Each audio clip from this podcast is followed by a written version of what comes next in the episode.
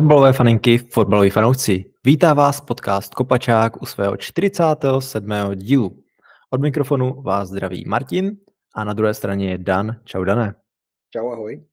Dneska si budeme povídat o černých koních sezóny. Domluvili jsme se s Danem, že on vybere tři týmy a já pak vyberu tři jiné týmy a zkusíme se tady nějak tak pobavit o tom, proč by zrovna oni měli být černými koni. Tak uh, začni s nějakým z tvého krásného výběru, se kterým bych taky souhlasil. No, můj první klub, eh, předpokládám, že je to ten, se kterým souhlasíš, je Bayer Leverkusen, jo, jo. kde se skrz mojí specializaci na Německo zdržíme přece jenom trošku díl než u těch ostatních celků, který jsem vybral. Myslím si ale, že si tu pozornost zaslouží a protože tam máme tři Čechy, tak je to takový vděčný. Eh, Leverkusen měl vynikající léto. Eh, oznámil se v zápase proti Lipsku v otvíráku sezóny, což eh, jsme diskutovali trošku víc na, no, v bonusové epizodě na herohero.to, jméno Kopačák. Um, v loni byli, počítáno od příchodu Šabiho Olonza, čtvrtý tým tabulky, uh, 17. že někdejší středopolář Bayernu, Realu a Liverpoolu převzal, šestý na konci sezóny a v Evropské lize. V létě Šabi Alonso prodloužil smlouvu do roku 2026, Florian Wirtz si vzal na záda desítku a sorry, ale tenhle kluk určitě před domácím euro nikam nepůjde. A pokud bude mít eh, Leverkusen tady tu trajektorii, tak bych si nebyl kdo ví, jak jistý tím, že vůbec bude příští rok. Uh, přišel Viktor Boniface nebo Boniface, zatím jsem viděl obě dvě výslednosti a ještě jsem ho neslyšel nikde, kde by to on sám vyjasnil. Um, nejlepší střelec loňského ročníku Evropské ligy, 6 gólů a dvě asistence, z toho 2 plus 1 napříč osmifinálovými zápasy s Unionem Berlin a jeden gól právě proti Leverkusenu ve čtvrtfinále. Tím má ta sestava jasně vyprofilovaného produktivního hrotového útočníka, který nabídne hodně i v mezihře a mm, má taky velmi jako výraznou fyzikalitu. Klíčový příchod, protože Šik hodně trpí na zranění a Holožek spíš není hroťák, zatímco Azmun je sice sympatiák, ale taky jasný backup. No, šance, že nebude tvořit, nebo šance mu nebude tvořit jenom Florian Wirtz, který jich v loni připravil bezmála šest za utkání, Což byl problém, protože v moment, kdy na hřišti nebyl, tak to bylo hodně cítit. Jen Amin Adli tam eh, potom měl více jak čtyři vytvořené střelecké příležitosti za utkání. Uh, Vircovi tím tak eh, padly střely na 0,86 za 90 minut a vzhledem k tomu, že před svým zraněním měl trajektorii, která by směřovala pomalu ke dvěma střelám za utkání a neurvat si koleno, tak zakončil ten ročník s dvouciferným zápisem nejen asistencí, ale i gólů, tak je to dost propad. Tak ne, ten nedostatek kreativy v ostatních aspe- částech sestavy je vyřešený příchodem Grimalda na místo Bakera, to je 3,7 vytvořených střeleckých příležitostí na místo 2,3, pak Hoffmana na místo Diabyho 5,5 na místo 3,4 a tady tu zátěž teda berou z ramen um, Virce, kdy je tam daleko víc kreativy napříč sestavou a Virc může jít i do koncovky, což se vyplatilo už proti Lipsku, kdy vystřelil dvakrát a dal z toho jeden parádní gol, vítězný ještě k tomu. Uh, útok Leverkusenu je díky tomu daleko víc nepředvídatelný a když tu klíčovou přihrávku umí poslat víc než, víc než jenom jeden hráč. A nespoléhá to um, teda jako příchodem Hoffmana jenom na rychlost v tranzici díky um, Diabymu s Pongem na pravém křídle, uh, kde můžou daleko víc dominovat, víc kontrolovat a prosadit se i tímhle způsobem. Střed pole Šaka Palacios je taky víc vyvážený, než byl Šaka Andrich, kde to byli oba především štítoví záležníci Palacios mimochodem co do defenzivních akcí na stejných číslech, nebo bezmála na stejných číslech eh, jako Žao Palíňa a to Fulham hrál zásadně proti míči a byl to tým, co měl se stoupit a tam máte jako defenzivní záložník násobně víc práce a teda mnohem větší čísla. Součet všech um, cest, kterými se dá vyhrát balon pro vlastní tým, potom v tady tom srovnání byl Palacios vůbec nejlepší eh, záložník v evropských top 5 ligách, 10,11, průměr je 6,40 Andrich k němu do rotace nebo přivést z lavičky, vystužit střed pole, to je potom absolutní luxus. A přesně to Alonso udělal vlastně proti Lipsku, kdy vedli uh, ke konci zápasu Vogol a přišel Andrich a na místo, na místo jednoho z útočníků a z 3-4-2-1 bylo postažení wingbacků 5-3-2 a hodně štěstí do toho bušit teda Red Bull. Um, Šaka teda ten střed doplňuje svým eh, v minulosti velmi vysokým číslem progresivních přihrávek z pozice osmičky, nebo teda spíš bych očekával, že tohle je, co tam on bude dělat, uvidíme. Zatím máme jeden zápas. No a když jsem zmínil stažení křídelních obránců, přišel Stanišič na hostování z Bayernu. Uh, optikou The Record Meister bych to komentoval jenom krátce, otevřeli si kampus, ale vychovávali jim hráče. Uh, Stanisic není nějaký Marko Friedl, asi OK ligový hráč, ale co už. Stany je borec, který mm, byl poslaný Nagelsmannem bránit uh, proti PSG Mbappého. A ano, já vím, že Mbappé ten odvetný zápas hrál víc středem hodně na Upamekána. A mimochodem teda, proč je Kim Minje upgrade na Upamekána a proč je to jinak, než si většina lidí myslí, si můžete uh, zkouknout na YouTube Kopačáku. Je to poslední scout report ale Stany je Mr. Reliable, neříkám to já, takovou přezdívku dostal v kabině, je to jako defenzivní varianta na oba beky, oba dva, on dokáže zahrát a v tuhle chvíli hlavně zástup zraněného Inkapieho a obecně rozšíření té obrané řady, kde teď je na stopera na tu tříčlenou obranu Inkapie, Tapsobatách, Kusunu, Stanešič, případně teda v Osumencách nebo mladý uh, Monomej. A to už je teda jako hloubka, která budí respekt. Na beka dorazil i mladá puška Artur, no a když jsme u mladých pušek, nemůžeme přehlížet kováře, a taky budu teda velmi rád pokračovat ve své tradici tady odmítání libovolného tvrzení, kterého se dopustí David Jarolím. Kovář má cestu do branky Leverkusenu. Um, viděli byste to už minulý týden, kdybyste poslouchali náš Hero Hero, ale kdyby to měl schrnout, tak Hradecký sice kapitána má smlouvu do 2026, ale každá metrika, která jde u brankářů měřit, je poslední tři roky u něj dolů. No a pokud se Kovář ukáže jako hodný nástupce, tak vyřešil Leverkusen problémy v každé hradě na hřišti během tohohle léta. Nepřišli o všechny hvězdy, jak se čekalo, a tam, kde prodávali, nahrazovali lepšími nebo případně více vhodnými hráči. No a proti Lipsku, který předtím zničilo Bayern, hráli skutečně jako velkoklub, kontrolovali tempo hry, eh, kontrolovali míč, napadali jako skutečně um, tým z čela libovolné tabulky. No a Alonsovo game management je teda jako úplně jiná třída. Um, mají širší sestavu, protože má větší kvalitu v té šířce, tím se minimalizuje dopad rotace, která je v loni hodně stála. A návrat na hrani, nad hranici 60 bodů by měl být samozřejmostí, což když se podíváme, jo, připomenu teda 60 bodů, Bundesliga má 18 týmů, není možný to srovnávat s Premier League. No ale když se podíváme, že Bayern v loni vyhrál ligu se 71 body, tak se tady může dostat Leverkusen do možná i souboje o titul.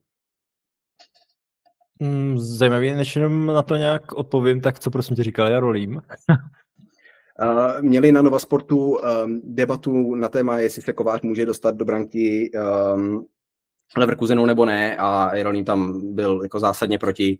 Pak ho teda Franz Straka trošku srovnal s tím, že ale jako ten Hradecký těch osm prvních zápasů minulý rok stál teda strašně takže to jsem velmi ocenil, protože já celý léto tlačím, nebo teda od té chvíle, co se začalo mluvit o Kovářově přestup, možným eh, přestupu do Leverkusenu, že jo, tohle, tohle jako je přesně pozice, kterou Leverkusen musí adresovat. Říkal jsem to před létem, říkal jsem to polovinu minulé sezóny.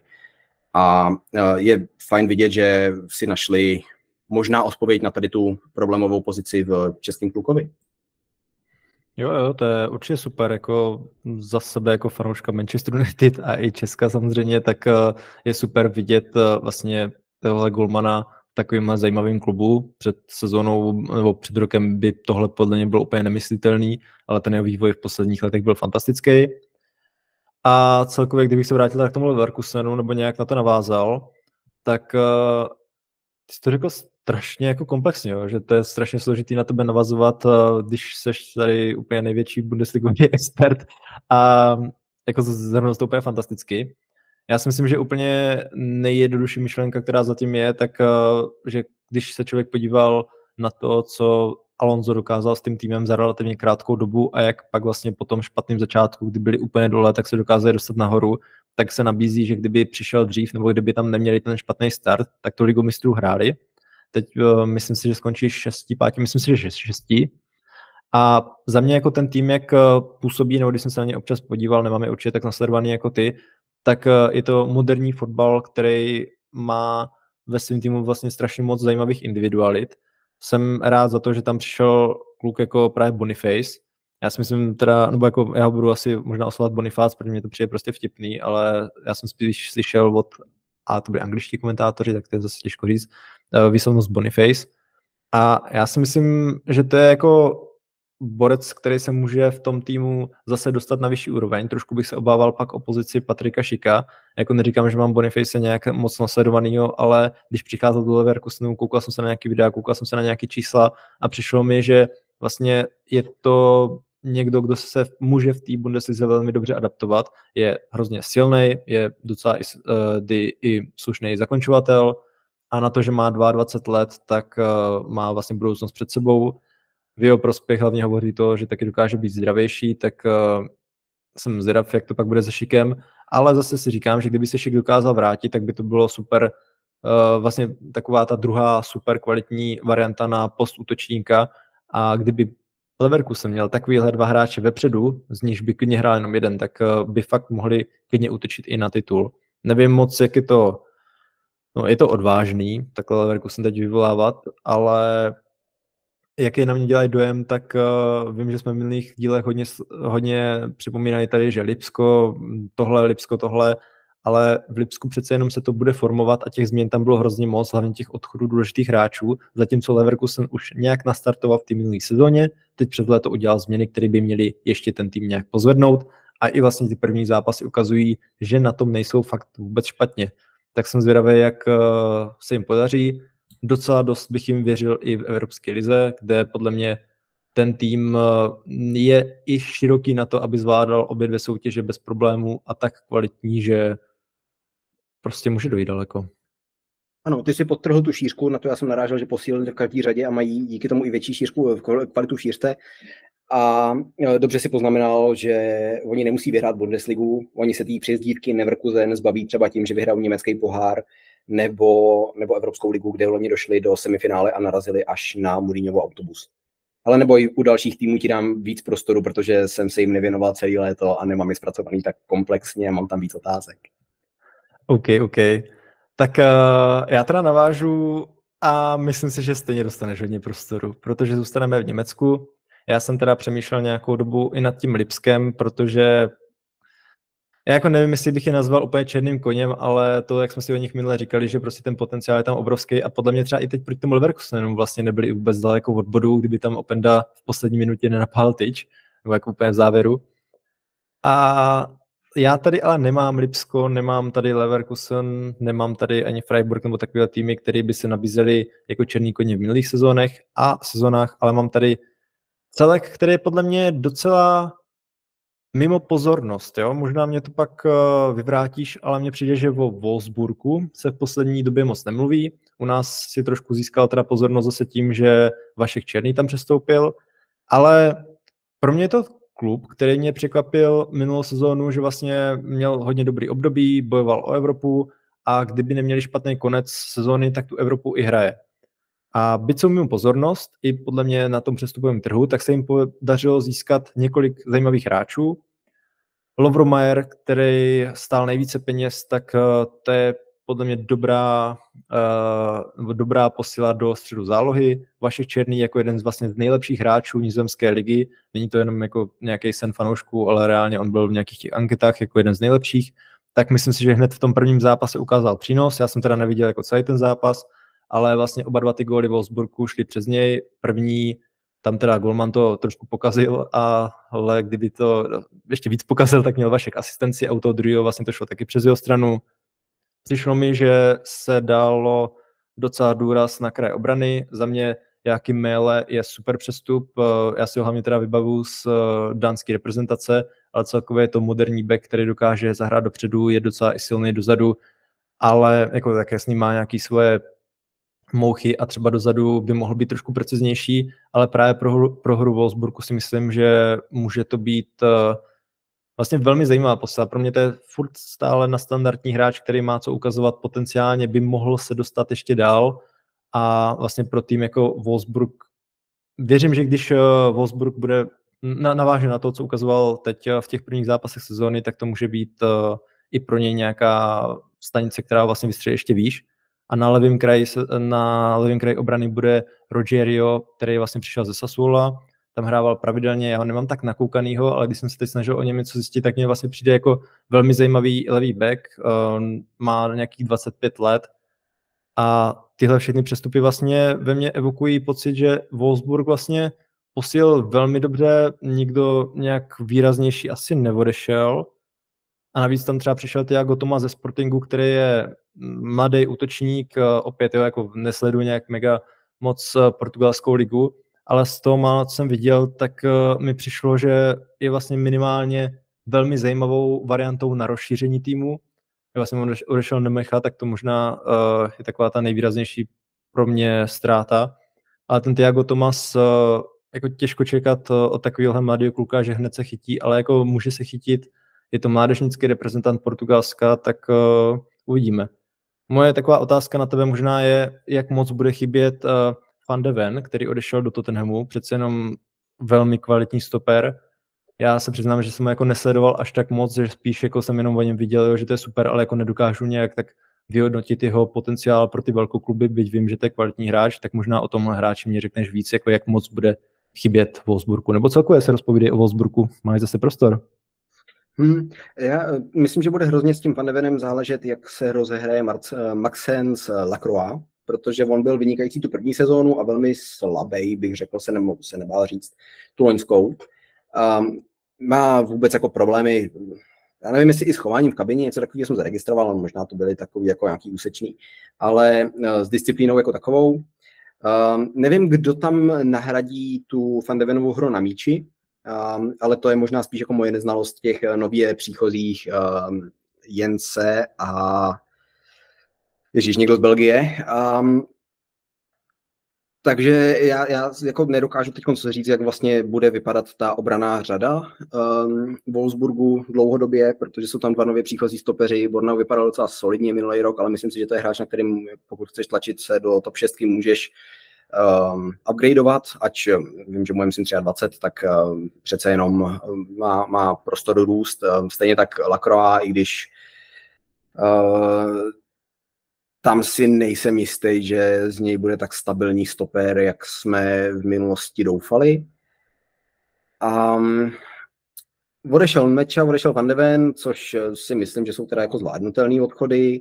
Je tam docela dost příchodů, musím teda potvrdit, že z Černého je nadšená i velká část zahraničních různých komentátorů a panditů, že ho vyzdvihují jako nějakého toho zajímavého příchozího do Bundesligy. Um, ty jako to asi zvláštní, protože uh, on loni hrál, uh, ano, on přišel ze Sportingu, ale loni hrál ve Stuttgartu a on je vlastně hrotový útočník. Jo, a uh, ono, to je, to je trošku ten můj problém s Wolfsburgem. Já o nich tvrdil do nedávna, že Niko Kovač ani po roce vlastně pořádně neví, co chce hrát. Mě tohle to trochu korigoval jeden z fanoušků, co má na Instagramu stránku Svět Wolfsburgu, že oni si tu sestavu přece jenom loni našli, takže by se nabízelo, že tohle léto vlastně akorát přivádí hráče do systému, který skutečně jako chce hrát před sezóně ale zase skákal z back 3 na back 4. Obecně tam trochu, jako mám dojem v tomhle tom vidět celý trend napříč, nebo eh, tenhle ten trend je vidět napříč celou jeho kariérou Kováčovo, kdy on má na jednu stranu strašně rád křídla, hrozně to vyzdvihoval, když přicházel do Bayernu, a nasvědčovalo by tomu i vlastně to jeho pokračování teď s, s příchodem Černýho a loni Vimra a Kaminského. Um, na druhou stranu uh, on má asi rád jako i back 3 a úplně mu to jako nejde dohromady. Uh, těch, těch nevysvětlitelných záležitostí tam loni bylo víc. Wolfsburg vyhrával venku, prohrával doma. Jak se tohle stane, nevím. Mluvilo se o tom, že dělali skvělé přestupy, právě i s mistrem svět Wolfsburgu jsme se shodli na tom, že to není úplně pravda, ale ta křídla jsou zajímavá. Pokud by to ale mělo se nějak jako vkládat do toho 4-3-3, tak vlastně nevím, co tam dělá Tiago Tomas jako v podstatě hroťák, ale netypický targetman, který ho oni v předsezóně hráli na křídle. Teďka v prvním zápase střídal jednoho z křídelníků, ale ta jeho hitmapa, já jsem ten zápas pořádně neviděl, mi moc vlastně jako neřekla. Myslím si, že by se dala přeložit ke slovníku, uh, nebo do slovníku k anglickému idiomu um, all over the place jako názorný obrázek. A já si prostě nemůžu pomoct, úplně jako nepobírám, co oni vlastně sledují, kam směřují, co chtějí. I ty krajní obránci, jak si říkal, uh, Mele je vlastně vynikající, nebo by byl vynikající wingback, že jo. Na druhé straně máš Rydla Baku, který si myslím, že taky jako je ideální jako wingback. No jo, ale pokud chceš hrát s křídelníkama a back čtyřkou, tak uh, budeš tam políhat na to, že tam bude zastupovat nějaký jako defenzivní záložník, no, ale to úplně není jako Maximilian Arnold, který by měl nastupovat na šestce. Chceš tam Brankse mezi stopery, já si úplně nejsem jistý. A já mám vlastně hrozně moc otázek, na kterými možná Niko Kovač tuhle sezónu konečně odpoví, ale Eh, zatím, zatím jako vlastně nevidím ten jasný směr, ten jasný plán toho týmu. Ačkoliv teda musím, musím jim eh, uznat ještě nakonec, a skončím na něčem pozitivním, že mě překvapilo, eh, když jsem se teď ujišťoval o něčem v loňských datech, že oni měli jednu z nejlepších obran. Takže stavět na dobrý obraně a skončit do toho ty křídla by možná mohla být cesta. Já děkuji v první řadě za to, že jsi doplnil, že ten Tomas hrál ve Stuttgartu, protože tady mám zmíněný, ale chtěl jsem ti taky o tom nechat trošku víc eh, pokecat, protože jsem si říkal, že budeš mít více nasledovaný jako já. Tak uh, zajímavý vlastně a ty tvoje pochyby chápu. S těma křídlama, jak začal, tak jako já jsem vlastně celkově zvědavý na to, jak ten Wolfsburg si povede. A jako nemůžu říct, že bych to určitě měl takhle nasledovaný jako ty, jenom mně přijde, že ten pozitivní trend dvě týmů zase nějaký vidím. Niko Kovač je zajímavý coach, a zajímavý, teď přemýšlím, jako jestli to myslím nějak, a jo, jako ve výsledku pozitivně slova smyslu, když mu ten tým sedl, tak dokázal je nějak posunout. Určitě má mm, docela dobrý jméno a dokáže ty hráče taky jako nějak posouvat, i když teď jako zase přemýšlím, on taky měl takový lepší angažma, horší angažma, tak uvidíme, ale já jako celkově se hlavně těším samozřejmě na toho Vaška Černýho, který myslím si, že by tam mohl mít docela velkou roli, První zápas to ukázal, nevěděl jsem teda, že z něj jsou nadšení i nějací zahraniční experti, spíš jsem si říkal, že to je tak hodně přebraný u nás, že chceme, aby o něm se hodně mluvilo a byli z něj nadšení, tak uh, jsem zvědav. A celkově, jako myslíš si, že Wolfsburg může být tím černým koněm sezóny? Já jako vím, že jsem ten tým zvolil já, ale přece jenom si říkám, že jako mně se fakt takhle na tom papíře zdají hodně silní a i to, co vidím o nich na začátku sezóny, tak jako dobrý. Tak teď tam byl Heidenheim, ale přijde mi, že to jako má potenciál. Mně se líbí ten jejich talent. Uh, jo, ty křídla, o kterých se bavíme, jako va, uh, Vašek Černý je z nich ten nejzkušenější v 25 letech. Jo. Um, Jonas Vint, Lukas Meča, hrotový útočníci 24 let, Jago Tomas 21, když se podíváš do zálohy, tak uh, zmínil jsem um, v Rankse, tomu je 20, um, Kevin Peredes je 20 letý, Lukáš Ambros, náš další český kluk, který já doufám teda zamíří na hostování a myslím si, že možná i ten příchod um, uh, toho, uh, no, uh, Chorvata, uh, nějakýho, Lovromajer. Jo, jo, jo, jo. Lovromajera je uh, trošku jako um, krokem k tady tomu, že vlastně OK, tak Ambros jako není to řešení uh, aktuální. Je tam spoustu těch mladých kluků, kteří můžou být skvělí za pár let, ale já si nejsem jistý, že to bude dobrý teď, zvlášť uh, protože já tam vidím i rozpol i v uh, tom Kováčovi, kdy on proslul v podstatě jako taková ta frankfurtská škola trenérů, to je frankfurtská bezpečnostní škola, to je no, frankfurtská škola trenérů, která uh, měla uh, takový ten defenzivní houževnatý fotbal a rychlý protiútoky a udělali s tím vlastně jako velký úspěchy, že jo, vyhráli pohár, vyhráli uh, Evropskou ligu a on byl tím, kdo vyhrál právě ten pohár. No ale teď se díváme na to, že by měl hrát nějaký jako zajímavý 4-3-3 ofenzivní, což není něco, co dokázal pořádně ani, ani v Bayernu. Takže já si nejsem jistý, že jim tam ty věci úplně jako lepí dohromady, který dělají. Um, ačkoliv souhlasím, že ten tým je jako velmi zajímavý um, a pokud třeba příští rok by na místo Kovačeho přebral někdo, komu bude um, tím svým složením sedět líp, anebo se Kovač posunul opravdu jako, jako trenér do toho, uh, že OK, tohle je uh, ta nějaká jeho jako další etapa, tak uh, určitě by měli útočit uh, minimálně na Evropskou ligu, a e, v každém případě by se měli tlačit do Evropy, jako skončili na těsně, těsně jako za jejími hradbami minulej, minulou sezónu. Um, Popravdě si ale nemyslím, že tak, aby splnili jako tu definici černého koně, aby třeba se tlačili do ligy mistrů. Popravdě si nemyslím, že na to tam v tuhle chvíli mají i skrz tu konkurenci týmů okolo nich. Jo, jo, to asi celkově beru. A jenom na závěr zmíním, že kdybys nezmínil ty Leverkusen v té svý trojce, tak bych ho tam určitě měl místo Wolfsburgu. Jo, to je fér, musíme dodat, že já jsem si ty týmy vybral první a ty si pak jako musel um, tak nějak hledat. Hele, ale to je úplně v pohodě, úplně v pohodě. Jako mě fakt, uh, já jsem byl rád, že ten Leverkusen tady zmínil, mě se tam fakt jako hrozně líbí Wirtz a myslím si, že tuhle sezónu může být zase jako po tom zranění víc vidět tak strašně se na ně těším, ale jako i na ten Wolfsburg, jo, jako fakt skrz toho Vaška Černýho a já doufám, že jí to taky podá. Myslím si, že tu Evropu by mohli dát. Jo, ale ta konkurence je tam teda hodně velká letos. Jo, jo, um, určitě. Um, velká konkurence bude ale i v Anglii, jo, o to, kdo se bude tlačit do Evropy. A já no. si myslím, že jeden z těch týmů může být Aston Villa. Eh, já ji tady mám jako černýho koně a mám dojem, že eh, je teda mám um, jako černýho koně z jiného důvodu, než eh, všichni ostatní tak nějak očekávají protože um, oni teda jako se o to skrocení očekávání asi zvládli docela postarat sami proti Newcastle, ale já když říkám, že je pro mě Aston Villa uh, adept na nějaké jako zajímavé umístění, tak ti myslím, že OK, tenhle tým by se mohl tlačit do top 6. Um, jasně, v loni skončili sedmý, ale ačkoliv Unai Emery dostal z 16. místa na sedmý a do konferenční ligy, neměli bychom to brát jako nějaký velký benchmark. Uh, ten vzestup Vili byl v podstatě postavený na výborné obraně, překvapivě při skvělé střelecké formě Oliho Watkinse. A do příchodu španělského kouče uh, obdržela Vila jenom 26 branek v, od příchodu, pardon, po příchodu uh, španělského kouče, uh, jenom 26 branek ve 25 zápasech. To je čtvrtý nejlepší defenzivní rekord v tomhle období hned za City, Newcastlem a Brentfordem. Naopak v útoku je přestřílelo celku hned sedm.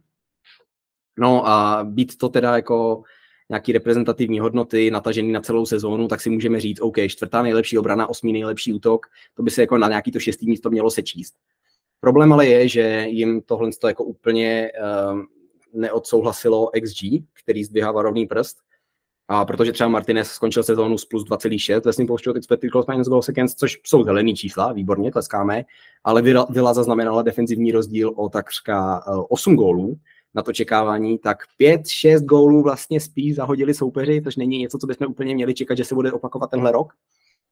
Přesto obrana Vili i co do XG je pátou nejlepší v lize a v podstatě jenom jako tam je prohloubená ta propast na tu úplnou špičku, nepropadli si tím nějakým způsobem v tabulce. No, problém je ale ten útok. 15 gólů Oliho Watkin se trochu zakrývá, že nikdo další neměl dvouciferný gólový zápis. Pak tam byl až Douglas Lewis se šesti.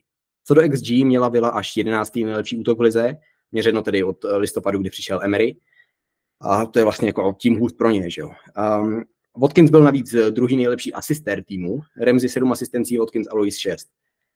Um, jeden jediný hráč měl více jak tři vytvořených střelecké příležitosti, Buendia 3,36, respektive ještě tam byl Durán, který měl 3,31, ale v tak zanedbatelném počtu minut, že to vůbec nemusíme brát potaz.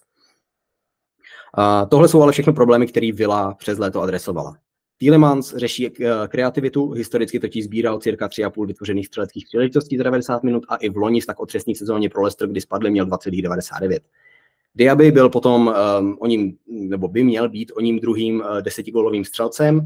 Moc netvoří vlastně nehne dozadu, ale dá gól nebo posune potom někomu na dorážku do prázdní branky, to umí. No a Torres pomůže udržet tu defenzivní soliditu.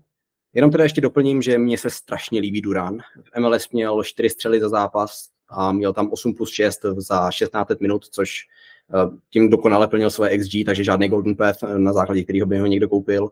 Navíc vytvořil 1,8 střeleckých příležitostí pro spoluhráče. I proto jsem trochu krotil ten jeho zápis v loni v těch omezených minutách. Eh, každopádně je fér říct, že tvořit na poměry hrotových útočníka umí. Um, Watkins měl pro srovnání oproti těm Duranovo 1,8 v loni jako druhý nejlepší tvůrce byli 2,3. No a uh, o víkendu se už Duran prosadil v Premier League do sítě Evertonu a mimochodem v eh, MLS se ukazoval i jako pracant, kdy uh, už v 18 vyhrával třeba polovinu svých hlavičkových soubojů, což je metrika, kterou běžně vidíme stoupat s věkem s tím, jak hráč dorůstá do svého těla. No a vyhrával přes tři fauly za zápas, takže by se dalo předpokládat, že Vile, pokud ho pustí víc na míč a, a dělat to, to, to, čím exceloval v MLS, vyhraje docela dost nebezpečných standardek. A vzhledem k tomu, že tam není žádná velká šířka ve vile, tak si myslím, že dostane prostor se ukázat. No a samozřejmě jsou tady ale otázky a tady je to, kde já dám víc prostoru tobě, zvlášť jako našemu dezignovanému expertovi na Premier League v tady tom složení. Um, už jsem zmínil šířku kádru. Um, je tam, je tam samozřejmě ještě jako příchod Zaniola, kterýho já nejsem velký fanoušek, protože netuším, co kromě střelky nabízí. No a z těch střel netěží zdaleka tolik gólů, kolik by měl. Je to takový trošku jako Hakim Ziyech v Chelsea. Dáš mu balón a už ho nikdy neuvidíš, plus teda očekávají, že bude odkop od branky soupeře. Um, Emery úplně nehraje, co bych eh, čekal, že bude, a sice Tielemans a Diaby uh, se na hřišti zatím zase tak moc nepotkávají, Tielemans je na levičce hodně, tak um, tím by vlastně jako padal celý ten můj argument s tím, že vyřešili všechny ty dřív nastíněné problémy. No a chybí mi tam třeba ofenzivní pravý back, který by tam byl v podstatě vedle těch dvou velmi defenzivně orientovaných, který tam aktuálně mají. A možná bych snesl i někoho takového nalevo. No a se zraněním Tarona Minkse bych okamžitě hledal stopera, protože Courtney House a Ezri Konsa jako šířka za Carlosem a Torresem mě teda osobně fakt nestačí. Nehledě na to, že si nemyslím, že by Konsa měl být eh, stoperem základu jakýhokoliv týmu pomýšlejícího na top 6. Eh, zábavný, že jsem začal tím, že loňská sezóna byla eh, ze strany byly úspěšná díky jejich obraně a teď vlastně tu jejich zadní řadu vidím jako problém. ingredience tam jsou, ale musí se to správně uvařit a já si nemyslím, že tady to teda zatím plní, takže tady trošku spochybnu svůj vlastní pik. No, spochybňuješ, ale jako hele, oni tam strašně jako vzadu, bych řekl, že posílili právě tím Paulem Torresem, který jim dodává možnost více se soustředit třeba na tu trojčlenou stoperskou trojici, logicky. A ty beci, jako, oni tam mají potenciál, jakože Dýně i Moreno dokážou zahrát, stejně tak na druhé straně Cash a tam za něj je, myslím, jenom Chambers a to teda, to dobře, tak to asi jako není úplně mega super varianta ale jakože celkově mně přijde, že jasný, Aston Villa není jakoby tým, který by měl na každý pozici dva obstojný hráče, ale zase na druhou stranu si myslím, že ten tým je tak široký a přes léto se vlastně ještě zkvalitnil a možná se i udělal víc variabilnější právě pro Emeryho potřeby, že jako bych řekl, že to nebude žádný problém. Jako oni fakt buď to můžou hrát vlastně oni můžou hrát strašně moc různých jako způsobů. Mně přijde s tím, jako kolik tam přišlo hráčů. Já moc nechápu třeba ten střed zálohy, který je mega nabušený. Oni tam jako mají fakt hráče, který, ze kterých by poskládali v pohodě dvě základky a ještě by tam jako někdo mohl střídat. Ale jako první zápasy byly dva úplně rozdílný. Proti Newcastle to je těžký hodnotit, to jako fakt se jim nepovedlo, anebo respektive Newcastle se jeví podle mě hodně dobře ale v tom druhém zase Everton, jako mně se to fakt strašně moc těžko hodnotí podle těch prvních zápasů, kde oni sice dokázali působit slušně, ale pak zase je tam fakt jako ten strašák v podobě těch pěti gólů. Tak uh, já nevím vlastně, jestli ti odpovím teď, protože já to budu sledovat v dalších zápasech. Myslím si, že uh, ten tým celkově se stal silnější a hlavně nevěřekl bych jenom kvůli těm příchodům, ale celkově já víc věřím i těm hráčům, co tam jsou a ještě si třeba nedokázali až tak pořádně mm, jako vyšvihnout. Třeba Buendia nebo i Leon Bailey jsou podle mě velmi zajímaví hráči, kteří minule byli pod svým potenciálem a můžou být jako ještě lepší. Trošku mi tam straší ta závislost na Watkinsovi. Se přiznám, že toho uh, Johna Durana nemám tak nasledovanýho a nevěděl jsem vlastně, co od něj moc čekat, zda je to nějaká relevantnější náhrada za Watkinse, tak uh, to jsem v podstatě na to odpověděl ale celkově, jako když se podívám na ten tým, tak mně přijde, že dobrý, na těch krajích obrany by potenciálně mohla být nějaká hrozba, nebo celkově na kraji hřišti uh, směrem dozadu, ale zase je tam jako tolik variabilních uh, způsobů, jak uh, to můžou pojmout, že si myslím, že i s tím, že Aston Villa hraje poháry, tak se dobře vypořádala vlastně z přechodu z takového toho týmu, co by možná jsme očekávali v lepších sezónách, že bude hrát kolem středu tabulky mezi ty lepší týmy, nebo jak jsi říkal, ty týmy, které by mohly bojovat o top 6. A já jsem jakoby o Aston Villa taky uh, o Aston Ville jsem uh, uvažoval, to je, to je hrozný, když uh, pak máme tady vstup třeba ze Španělska, kde máš Villarreal a tak a pak tady používáš Aston Villa, tak za to pardon, jestli mě to občas ujede a tak nějaká daň za to, že se snažíme být trošku šíř orientovaní. Tak uh, Uh, jo, tak uh, já jsem o ní právě taky uvažoval, ale spíš jakoby z hlediska toho potenciálu, jak se z lepšího anglického týmu může stát lepší tým i pro Evropu.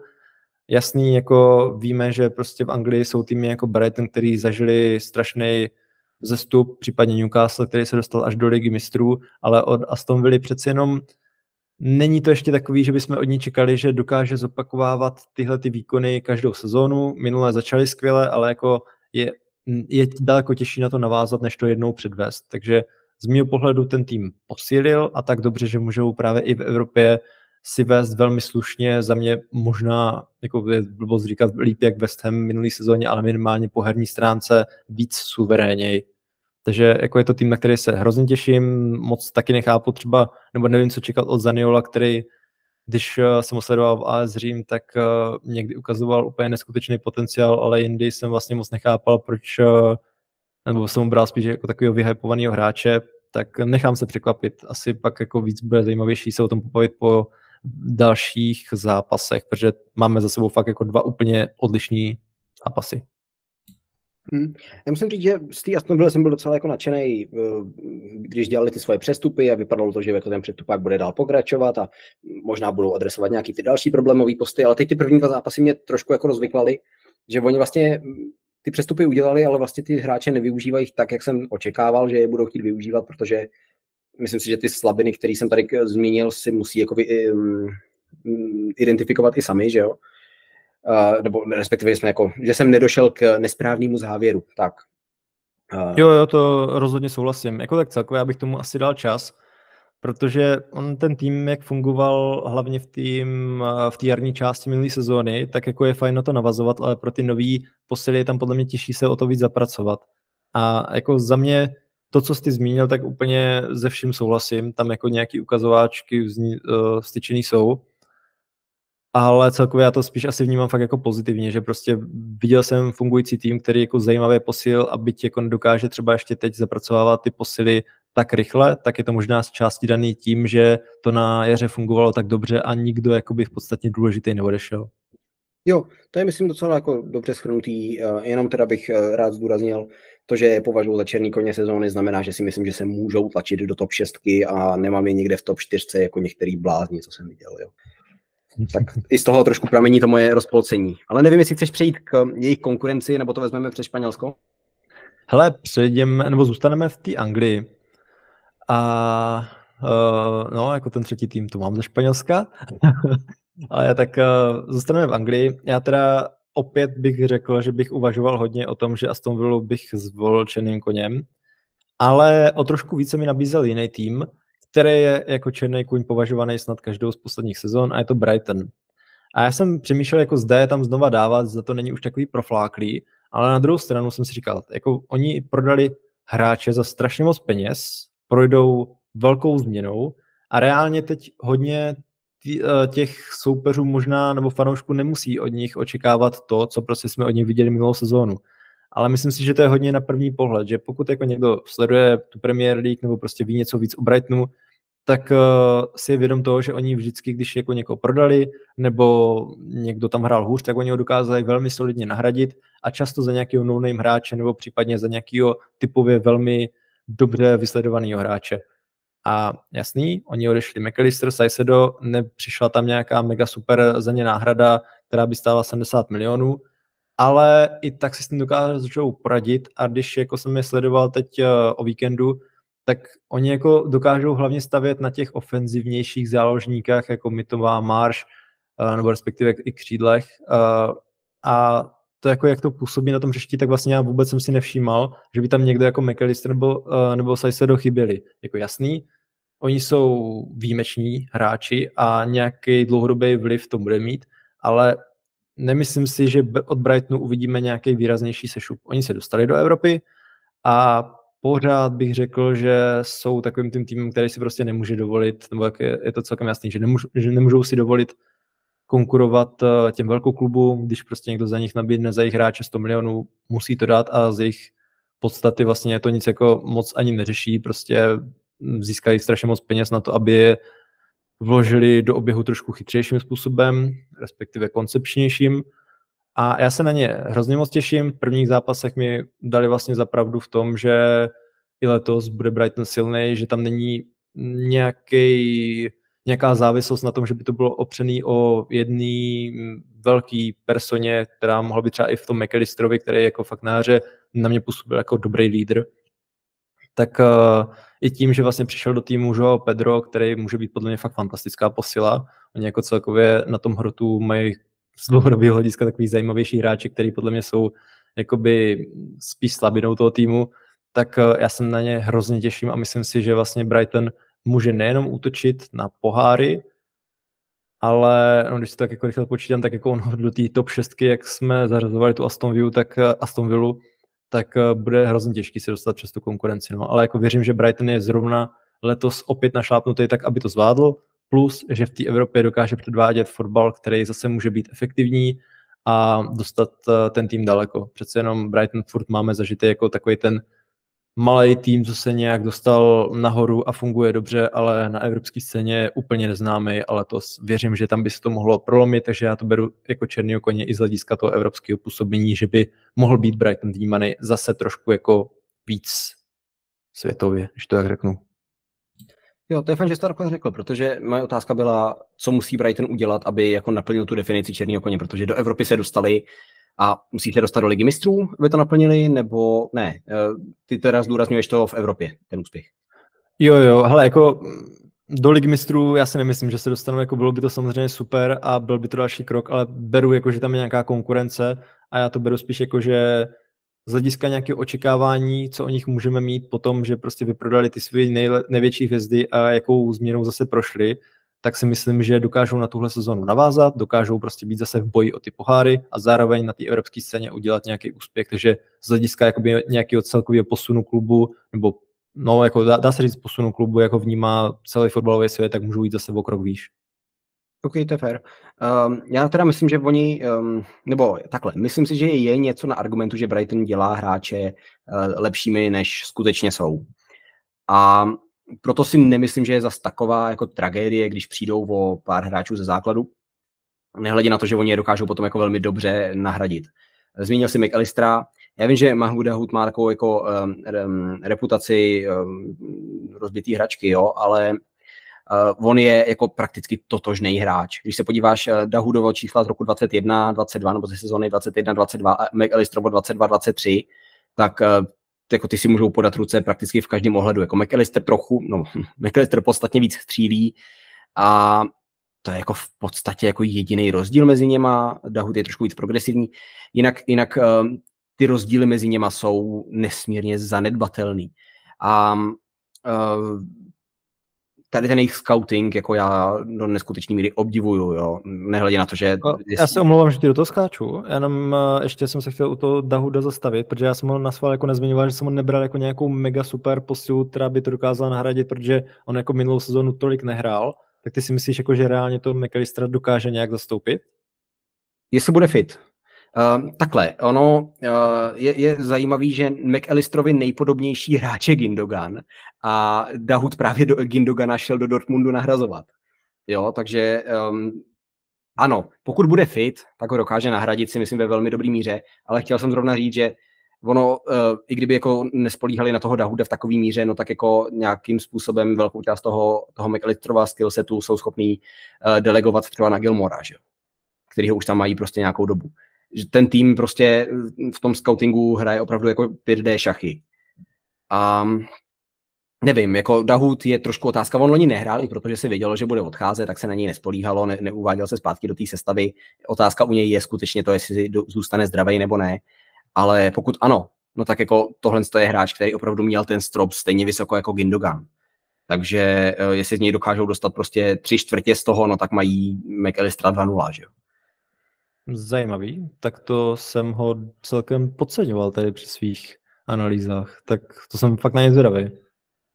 No, ona je otázka, co byl ten jeho potenciál a co pak jako skutečně ukázal. On z těch, myslím, čtyř let, pěti let eh, v Dortmundu eh, měl jako asi nějakých třeba, když to sečteš, 18, třeba 20 měsíců, kdy skutečně jako hrál, hrál pravidelně, dalo se, dalo se v něj opírat.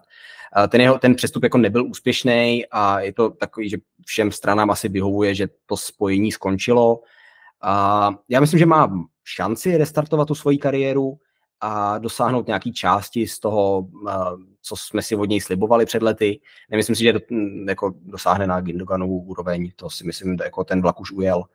Ale je to, je to hráč, který byl takhle jako vysoce považovaný a ten talent nezmizel a když se podíváš na ty jeho čísla opravdu z roku 2021-2022, tak uh, vidíš, co uh, přimělo Brighton ho přivést s tím, že OK, tohle si tady replikuje, tak prostě jsme nahradili McAllistera jednak jedný s tím, že jsme přivedli kluka zadarmo. Jo.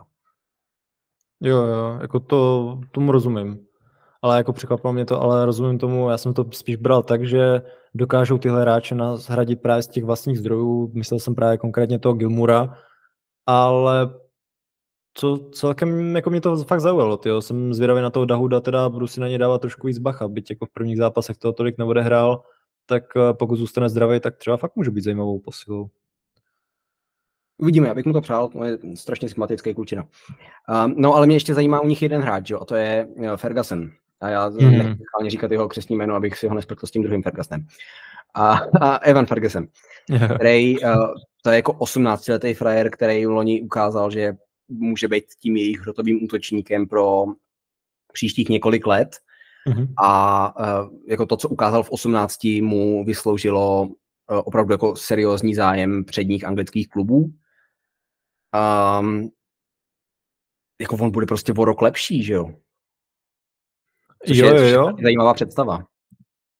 Jo, to je dobrý ho zmínit, protože jasně, já jsem zmínil Joa Pedra, ale je fakt, že uh, uh, Ivan Ferguson se ukazoval už loni velmi zajímavě, on jako nedostával tolik prostoru logicky skrz jeho věk, mu je 18, mu bude mu teď 19, ale o něj měl vlastně zájem přes léto, myslím, i Manchester United, jako jasný spekulace jsou prostě zmiňovaný z United, tam je prostě 80 hráčů, co tam můžou přestoupit, ale u něj jsem viděl reálnou možnost, že by se tam možná i hodil více jak Hojlund, ale jako to možná jen také na první dobrou. A celkově Ferguson, když loni nastoupil, tak tam mě dělal velmi dobrý dojem. Jsem zvědavý, jak bude dostávat letos prostor. On vlastně už letos dal jeden gol a celkově i tím, že přišel Joao Pedro, tak si myslím, že na téhle pozici fakt může mít Brighton velmi zajímavou dvojku a byť je Ferguson stále hrozně mladý, jak jsem říkal 18 let, teď mu bude 19, tak eh, pokud jako dokáže navázat na tu minulou sezónu a chytit právě ten start a využít i toho Joa Pedra, že tam má před sebou, tak uh, se může posunout ještě výš. To určitě. A celý Brighton může mít výš. Byť já, se, já jenom, uh, že doufám, že Joao Pedro bude dávat uh, víc gólů, protože mám ve fantě. Máme fantasy ligu kopačáku? Máme fantasy ligu kopačáku, no. To pak taky bychom se o tom tady mohli někdy pobavit. Mám tam Pedra. jaký, jaký lidi najdou, kdyby ještě měli zájem hrát? Jo, jo, když tak informace byla na našem webu a zkusím tady někde vyhrabat uh, pozvánku. No vlastně zkuste se podívat na náš uh, web kopačák.cz a tam ve starších článkách, nebo když si najdete fantasy fotbal, nebo fantasy celkově, tak uh, tam na vás ten článek vyskočí. A jenom ještě dodám, že krom Joa uh, Pedra tam mám ještě Estupiňana a my tomu z Brightonu, takže mě teď získali body, tak to je super. A celkově mi to má strašně zajímavý hráč. Jsme možná ho tady mohli více jakoby zmínit, že on jak loni se nastartoval a jako říkal jsem si, zda dokáže navázat na to, co, doka- co předváděl hlavně na jaře, tak uh, jako fakt klobouk dolů. A teď vlastně i o víkendu dal moc pěkný gol, když se tam prosoloval a působí na mě až nečekaně vlastně silně a sebevědomě na míči, tak uh, jsem taky zvědavý hrozně moc na tohle hráče. Možná vlastně nejvíce středil Brightonu, tak právě se letos těším na tom i tomu. No a já doplním ten kód pro připojení do Kopačák ligy SP5XHU a najdete to normálně na webu kopačák.cz, kdybyste si chtěli s námi zahrát fantu. A, no a tím, to hledat. tím, můžeme, tím můžeme do Francie z Marseille, což je můj um, a já, se, já, já to řeknu, černý kůň na um, zisk um, trofeje pro vítěze League An. Um, my jsme se tady totiž minulý týden s nějakým, já nemám rád PSG. Já mám rád PSG, tak já jim budu věřit. Přeješ, přeješ prostě, že zase teď tohle bude ta sezóna, kde to vyhraje někdo jiný. Jo, jo, jo. Um, hlavně potom uh, bychom se dostali do situace, kdy za posledních sedm let vyhrálo League An víc týmů, než um, vyhrálo týmů Premier League. Takže bych měl nabito i na vás. Ale pojďme, pojďme k Marseille, seriózně. Um, my jsme se tady totiž minulý týden s Jachimem shodli, že PSG umí jednou za často ligu zahodit a zvlášť třeba po vypadnutí z ligy mistrů ji vypouští. Um, no a dramata s Mbappém je můžou na jaře eh, vykolejit úplně, protože se dá očekávat, že možná příští rok bude skutečně už ten, kdy um, francouzská superhvězda odejde. No a kapitalizovat by z toho mohla letos Marseille. Uh, druhý tým sezón 21, no, sezóny 21-22 a třetí tým sezóny 22-23 je zajímavý, že v loni v té sezóně, kdy skončili třetí, měli o dva body víc než tu předešlou sezónu, jen se teda jako Lens vešlo ještě mezi ně a PSG. Na lavičku přivedli Marcelína, který se po roční pauze vrací k, ke koučování. Dřív vedl, nebo naposledy vedl Atletik Bilbao, dostali na osmý místo. To je nejvýš, kam se Bilbao vyškrábalo od sezóny 16-17, respektive osmý skončili od té doby třikrát, ale s Marcelínem to bylo s největším počtem bodů, takže vyhrává na skore. A předtím vedl Valencii, dvě čtvrtá místa s ním na lavičce, obklopená léty ve středu tabulky, to tam opravdu vyčnívá ten Marcelínovo stint. Villarreal převzal v roce 2012 ve druhé lize a okamžitě postoupil a odmítl se účastnit bojů o záchranu, vrátil ten klub tam, kam patří do top 6, dvě šestá místa, završil čtvrtým před odchodem, no a že mu nevyšlo působení v Sevi v roce 2011, koho to po těch 12 letech zajímá. Není to ani e, žádný starý pandál, pardál, ačkoliv trénuje od roku 97, je mu 58 let. Je to dokonce poprvé, co teď překročil hranice Španělska v jeho letitý kariéře. ale jako starý pardál teda trošku hraje 4-4-2 s dvěma šestkama, v předsezóně experimentoval za 4-3-3, sotva ale začaly soutěžní zápasy, tak je to zpátky 4-4 fucking 2. A s Atlety klubem teda měl třetí nejlepší obranu, ale až desátý nejlepší útok, což teda jako trošku potvrzuje to 4-4-2. A pro Marseille je to hodně velká změna proti San Paulimu z předminulý sezóny. Přivedl si do toho um, Jeffreyho Kondogbiu, se kterým už se potkali ve Valencii, Zajímavý rozhodnutí vzhledem k tomu, že Marseille už má v sestavě excelentní čestku ve Valentinu Rožie. Uh, toho jsem mimochodem nadazoval jako možnou alternativu Kajseda pro Chelsea ve Scout Reportu na Kopačáku, na YouTube Kopačáku. Um, pořád teda aktuální, i když v jiném kontextu. Um, No, teď z větší části oba dva ty hráči nastupují společně. Uh, Marseille podepsala, nebo v tuhle chvíli podepisuje, vypadá to, že to všechno dopadne, uh, Naděma Amiriho z Leverkusenu, což je velmi zajímavý hráč, pokud se chytne. Eh, svým způsobem taková eh, staromódní desítka, chtělo by se říct, dost tvoří, dost zakončuje eh, zbráněním, se nepřetrhne. Není to špatný dribler a dokáže míč vyvést, um, takže jako do nějakého možného 4-2-2-2, kdyby se chtěli ty krajní, mm, nebo jeden z nich, posunout víc do středu na desítku, nebo možná úplně nahoru do dvojice na hrot. Svoji práci v tom systému by mohl odvést. S Genduzim a Hritem by se vlastně nějaké to, nějaký to 4-2-2-2 nabízelo, ale přišel tam Ismail Asár, což je křídlo jak vyšitý. Um, s Renanem Lodym jako náhradou za, do arzenálu se vracejícího Nunia Tavareše nebo Abumeyangem přinášejícím zkušenost, která odešla loni s uh, Pajetem a McAli- um, ale, Alexisem, ale ne McAllisterem, ale Sanchezem, pardon. Um, ta sestava teda určitě nějakým způsobem uh, si nepohoršila. Um, pár hráčů tu změnu stylu možná odnese, obecně je tam ale dost dílku pro Marcelína, se kterým by mohl složit ty svoje vlastní pucle. No a proč jsem se soustředil hlavně na něj? No protože on v minulosti ukázal, že jako trenér dokáže být tím, kdo zapříčiní poskok týmu um, směrem vzhůru. No a vzhůru pro Marseille je letos uh, vyloženě poskok do souboje o titul. Zajímavý. Já Marcel teda oproti Aston Ville a Leverkusenu bych nezvažoval, byť všechny ty věci vlastně, jak říkáš, tak jako, jako chápu. Já totiž, ale to je spíš jako asi nějaký eh, individuální blok můj, nebo subjektivní blok, protože jako jsem vnímal, že oni dobře posílili, ale já z nich mám furt takový pocit, že oni jsou jako strašně nestálí a po nějaký jedné sezóně se zase můžou dostat dolů. A jako celkově, když tě jako poslouchám, tak jako úplně chápu, proč eh, i tady chceš a proč je bereš jako favority na titul a když jsem se na to podíval z nějakého takového širšího kontextu, když jsem viděl, že jsi eh, vybral Marcel, tak jako ti vlastně dávám za pravdu, protože jako letošní pes, že? S tím, jak začínají sezónu a jak to u nich vypadá, tak jsou jako by pak na, nějak na raně tomu, že by mohlo zase dojít nějakému v úvozovkách překvapení.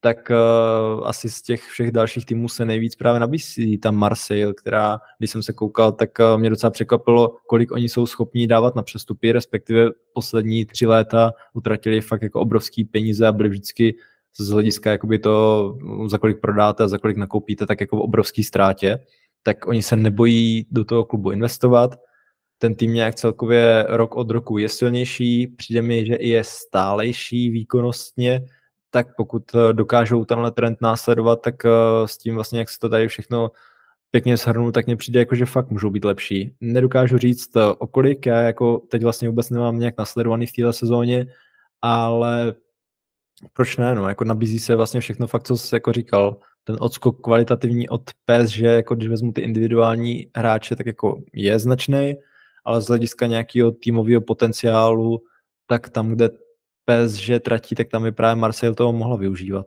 A jako a ty posily jsou potom fakt jako dobrý.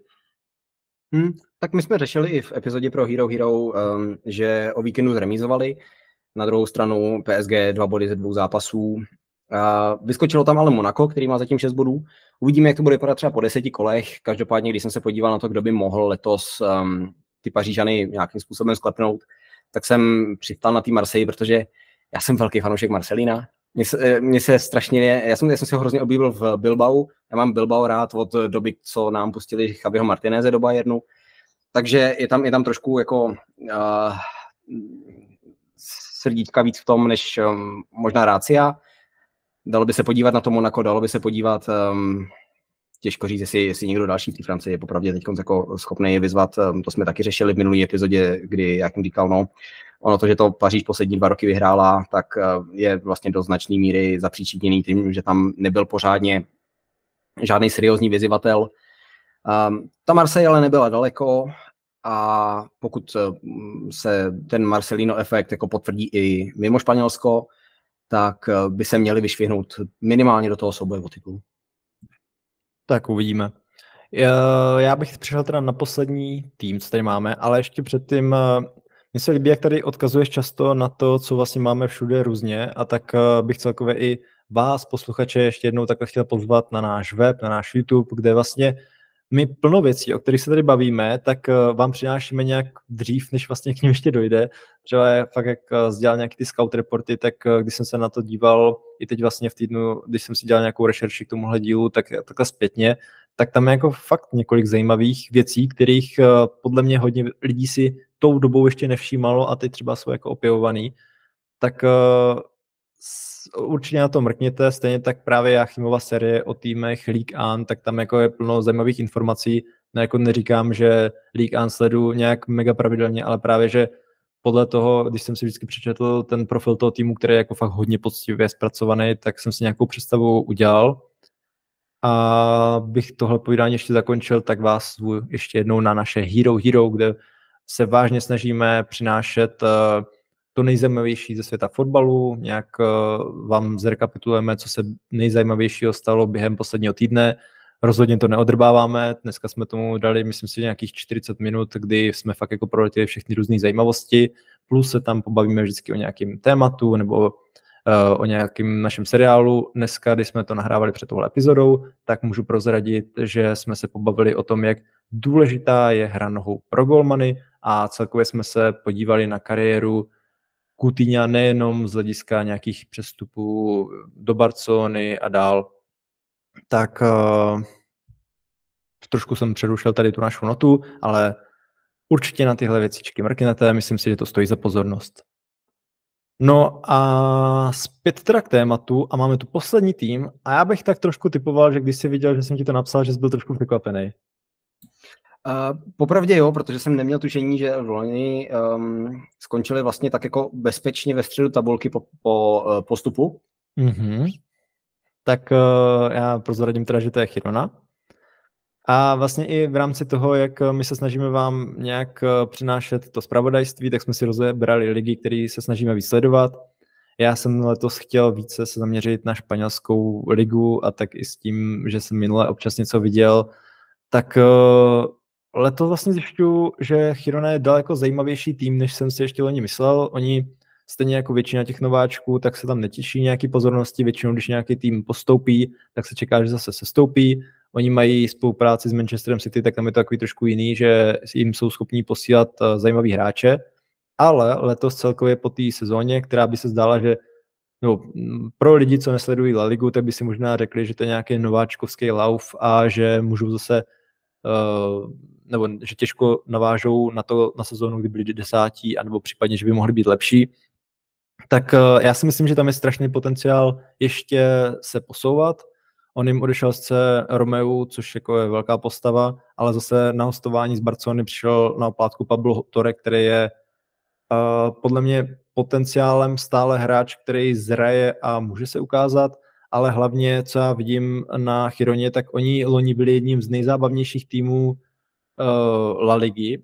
Je to možná nějaký odvážnější tvrdit, ale když uh, poměreme Real, Barcelonu a tyhle ty týmy, tak Girona, kde ona nastupovala, tak ona, ono padalo hrozně moc gólů. Ona celkově španělská liga je na góly v poslední době taková trošku chudší, ale právě Girona ta měla úplně bláznivou sezónu, kdy uh, vlastně skončili s plus 3, dali nějakých 55 gólů, nebo teď tady rychle si najdu, jak to bylo. Jo, dali 58 gólů, 55 dostali a ono je zajímavé, že když se na to podíváme čistě z hlediska těchto jednoduchých statistik, tak v loňské sezóně pouze čtyři týmy, první, první velká trojka a pátý Villarreal, tak dali více gólů. A naopak je taková sranda, že poslední čtyři týmy obdrželi víc gólů a jinak jako nikdo.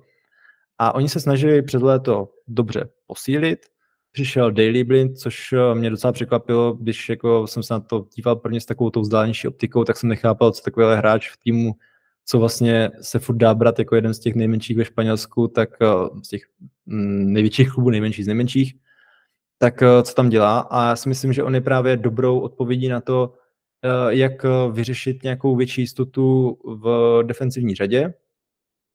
Hlavně pak ale bych ocenil ty poslední, co přišli dopředu, tam je Artem Dobik, což je ukrajinský střelec, který, bu, který mu by ten styl mohl sedět.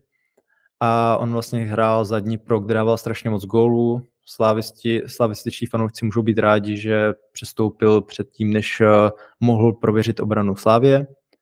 A přišli tam třeba i hráči jako Savio, což je 19 letý kluk od Trio, já jsem si moc nesliboval, Eh, viděl jsem, že se to řešilo, že je talent a tak, ale mně přijde, že tyhle ty věci jsou zmiňované úplně s každým talentem, co ně, nebo s mladým hráčem, co, co někam jde. A on loni výjimečně naskakoval za Ačko PSV, ale už teď vlastně v těch prvních zápasech ukázal, že vlastně může být velmi zajímavým hráčem. On je na míči dobrý, je fakt jako mladý, hm, hodně ještě neskušený, ale může se vyvíjet, tak si myslím, že když vezmu, kde oni byli loni, tak uh, letos posílili ještě víc útok, dozadu přišel ten Blind, který by se měl postarat o to, že ta obrana bude lepší, plus oni tam mají hrozně mladý hráče na beku, mají tam Miguela Gutierreze a Arnaua Martineze, což jsou vlastně 20 letý, respektive 22 letý hráč, hlavně Martinez, který mu je 20, tak eh, to podle mě jednou čeká velký přestup. Oba dva mládežnický reprezentanti Španělska a v tomhle věku už působí velmi jako připraveni na velký fotbal, ale pořád jim něco chybí. Tak věřím, že když tam budou mít někoho zkušenějšího mezi jako právě ten blind, tak eh, je dokáže posunout, aby byli jistější i dozadu a celkově pak s Chirony může být vlastně tím pádem ještě zajímavější a nebezpečnější tým. Takže já se na Chironu těším v tom smyslu, že člověk by čekal, nebo označuje jako černý koně v tom smyslu, že by čekal člověk po tom, že co postoupili a že byli v nějakým laufu a skončili haluzově desátí, takže to nebylo tak haluzově, ale že letos se dokážou ještě posunout a zautočit po, na poháry, ke kterým loni neměli úplně daleko, bylo to pár bodů v podstatě. Hm, já tě možná překvapím, jakým taky mám teda trošku co říct. A, a já navážu to toho Blinda, protože jeho problém je, že je pomalej. Jinak je to ale, to pořád, jako, jinak je to ale pořád jako velmi dobrý hráč, že jo. Jenom uh, zkrátka jako v Bayernu seděl, protože jako nechceš ho, když máš za, za ním 60 metrů, aby jako bránil tady ten prostor, že jo, když není schopný ho doběhnout. Uh, v Chironě předpokládám, že by tohle to jako problém být neměl, protože jestli Chirona trošku jako plní ten, uh, tu představu, možná trošku stereotypní, ale těch vlastně velmi nízko posazených španělských obran v poslední době, tak tam by jako s tím vůbec nemusel zápolit. A mně se hodně líbí, když jsem koukal, co oni tam vlastně mají za hráče, uh, Viktor um, Cihankov, který mě zaujal už před pár lety v, v Kijevě. V, to musela být nějaká liga mistrů nebo nějaká kvalifikace proti někomu.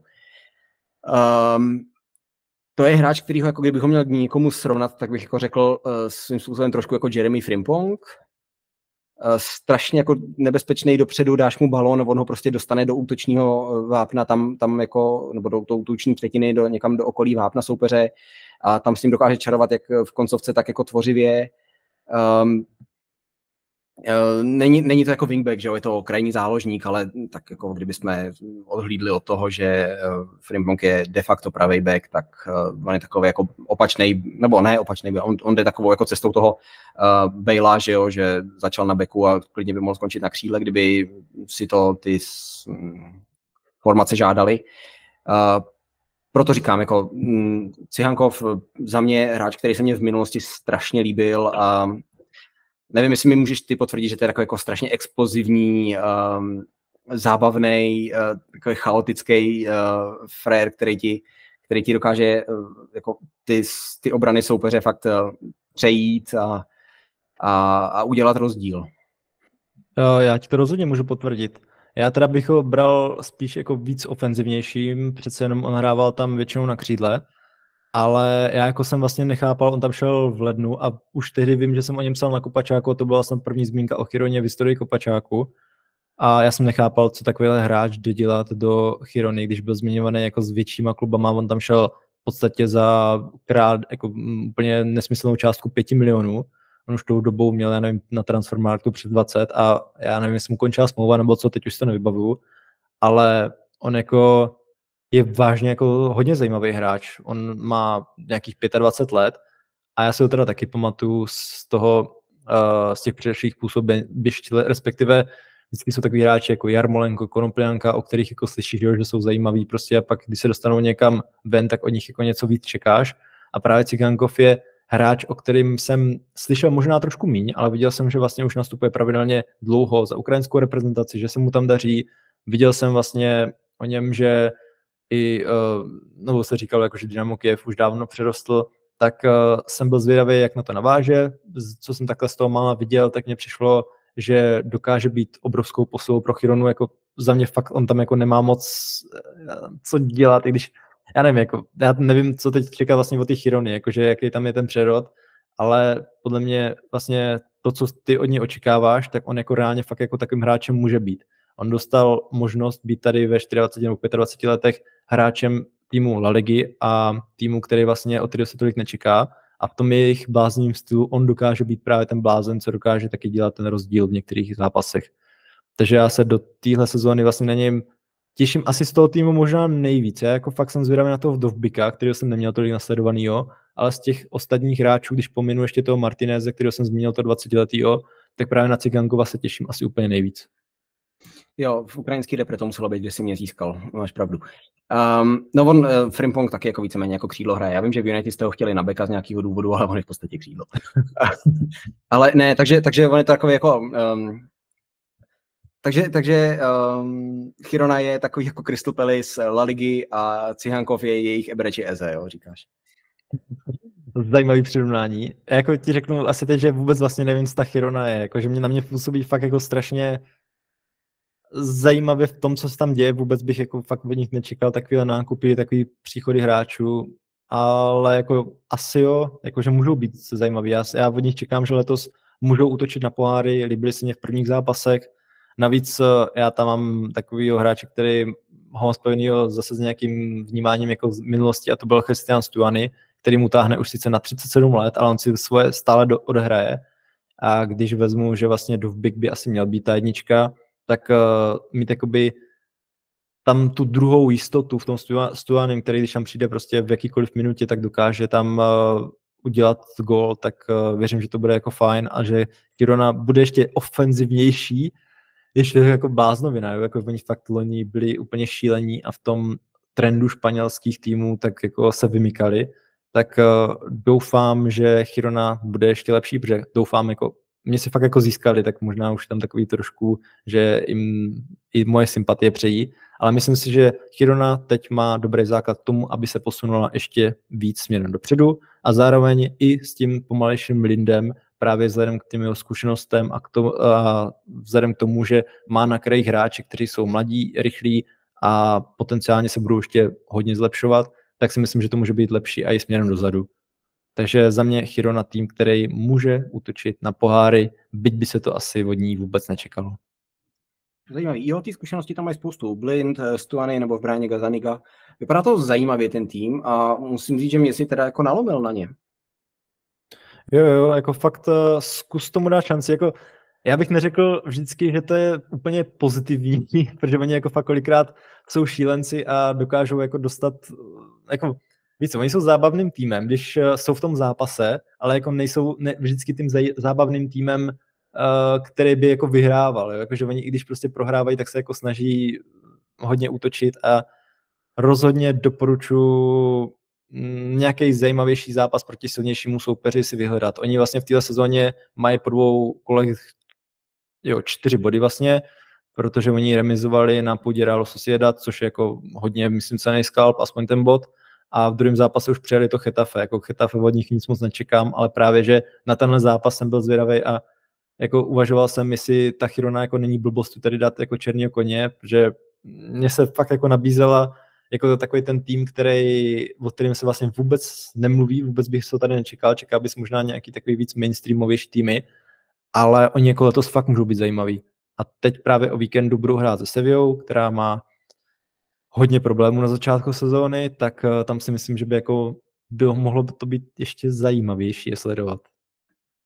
Tak jo, tak eh, pokud eh, vám naše povídání stačilo, tak můžete jít na naše herohero.co lomeno kopacak, kde za pouhá 4 eura, což když jsem se koukal, tak je to jak nějaký horší kafe ve Starbucksu nebo lepší pivo v Praze, tak můžete mít porci, nevím kolika, ale tak zhruba 4 hodin podcastu navíc, kde se fakt dozvíte Eh, každý týden to nejzajímavější ze světa fotbalu. Navíc tady právě Dan slibuje velmi zajímavé články, ten první vyjde už na startu září. A také vlastně vás ještě jednou pozvu na naše sociální sítě, YouTube kanál a na náš web, kde se pro vás snažíme vytvářet podle mě velmi zajímavý eh, obsah, který je unikátní a hlavně třeba tady Dan, který se soustředí na nová videa na YouTube, tak vám tam dá plno informací, o kterých jste ani nepřemýšleli a hlavně teda, co jako už jste asi stihli nasledovat, tak uh, ty čísla, co tady máš, to je jako fakt šílený, tyjo, to, to musím asi na to taky víc soustředit, abych tady mohl machrovat, protože co, co tady hází za čísla, to je jako fakt klobouk dolů. Děkuju. Tím jsme na konci. Já teda ještě jednou děkuji Dane tobě, že jsi tady udělal čas a že jsi nás tady obohatil. Super uh, tříhodinový pokec i s uh, prémiovou epizodou. Jo, jo, jo, dneska natáčíme to vlastně v úterý, kdy jsou ty největší vedra, tak teda už tady jsem docela unavený, jak kdybych, kdybych hrál nějaký fotbalový zápas. Tak uh, doufám, že se vám naše povídání líbilo, že vám to něco přineslo. Máme tady vlastně poslední pár dní přestupový období, tak uh, doufám, že ještě pokud nejste spokojeni s tím, co vaše kluby přes léto dělali, takže se stane ještě něco zajímavého a budu rád, když se uslyšíme i příště. Tak užívejte si zbytek prázdnin, zbytek léta a mějte se krásně.